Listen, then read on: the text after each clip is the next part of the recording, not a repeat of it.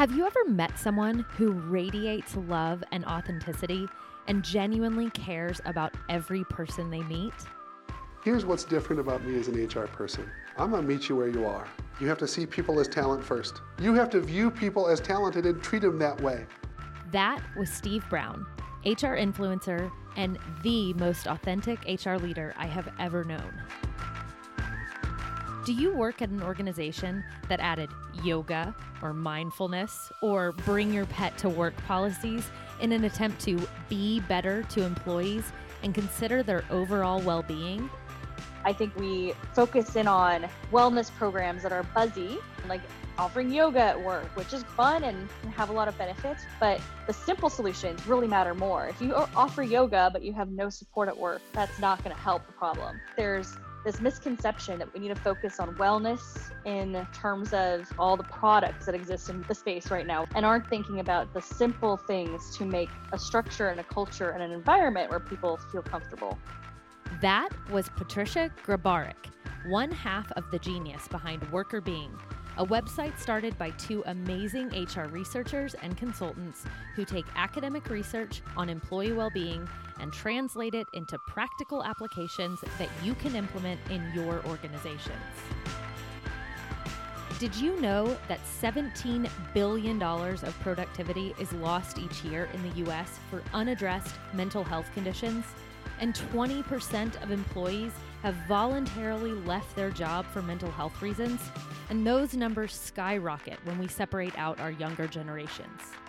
These are folks that have grown up going to therapists or on medicine. They go to high schools and colleges with mental health clubs, and then all of a sudden they roll into the workplace and they're not supposed to talk about this. 80% of workers don't seek treatment because of the fear and shames. That was Kelly Greenwood, founder of Mindshare Partners, a company focused on changing the culture of workplace mental health so both employees and organizations can thrive. Did you know that there are over 19 million men and women veterans in the United States? For the civilians listening to the veterans as they speak, just listen to what they're saying. Not necessarily get hung up on the acronyms and the abbreviations and the ranks and all of that, but just listen to the stories that they're telling. And you will hear that they are people who have worked in very large mission focused organizations. And the people management issues that they had while in uniform are the very same ones that our clients have in the civilian workspace. Because people are people, and leading people is basically the same thing no matter where you are. That was Jim Banks, General Counsel for SHRM, an amazing veteran and an advocate for veteran hiring and organizations. And if you are wondering how all of these people and topics are related, well, the answer is HRT. Hi, everyone. I'm Bethany Adams, host of HRT, a podcast featuring interviews with HR leaders, researchers, students, and influencers. My background is in HR, training and development, OD, and education, and I currently teach in the graduate programs in human resource development at Villanova University. I am passionate about the impact that HR professionals can have on their organizations and their employees. In our second season of HRT, we will challenge you to think differently about employee well being and mental health, encourage you to authentically connect with your people, and provide you with strategies to bring in amazing untapped talent and support them in your organization.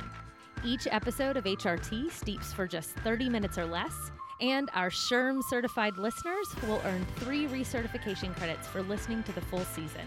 That's right, just for listening on your commute to work or on your walk at lunch, you can earn valuable recertification credits and gain insights on how to drive high performing, inclusive organizations and create meaningful work experiences. I hope you enjoy listening. Cheers!